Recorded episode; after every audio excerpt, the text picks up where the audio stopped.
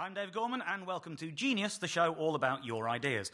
Every week, myself and a celebrity guest will be stress testing the perhaps ridiculous, maybe unworkable, but hopefully genius inventions, schemes, and policies thought up by you, the Radio 4 listeners.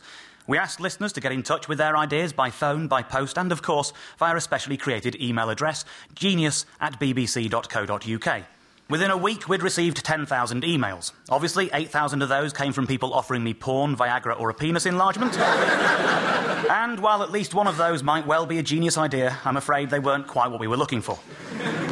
Other ideas that didn't make it into tonight's show include disposable bins, peanut flavoured crisps, and making Finland smaller. Person with the best idea tonight will be taking home the Genius Trophy. I know you can't see this at home, but I'm sure you can tell from the gasp in the auditorium here that this trophy is not some cheap and tawdry trinket we picked up for tuppence from the shop next door.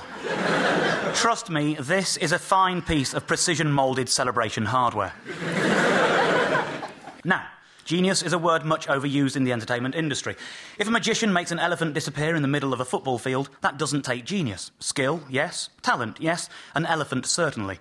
but not genius. But working out how to make an elephant disappear in the middle of a football field, that surely requires genius. My guest this evening both performed and devised that very illusion. Ladies and gentlemen, please welcome the magical genius that is Paul Daniels.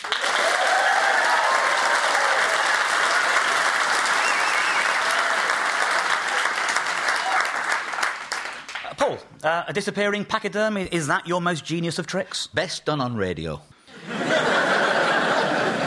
what about um, any sort of genius ideas outside the field of magic?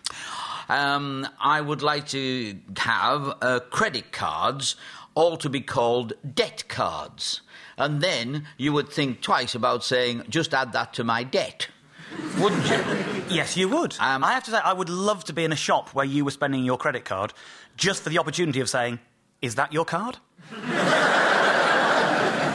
I think my, my best idea is to get rid of airbags, get rid of uh, seat belts, because they are giving everybody a false sense of security. And I think if you really want road safety, you should put a spike coming out of the middle of the steering wheel.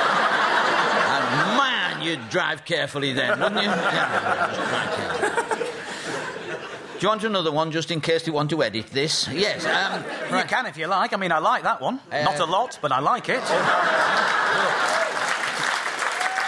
Ah, you clap, you clap, but I'm working in with my foot. It's time we should get on with the show. Uh, we, we have several people here to pitch their ideas. At the end of the show...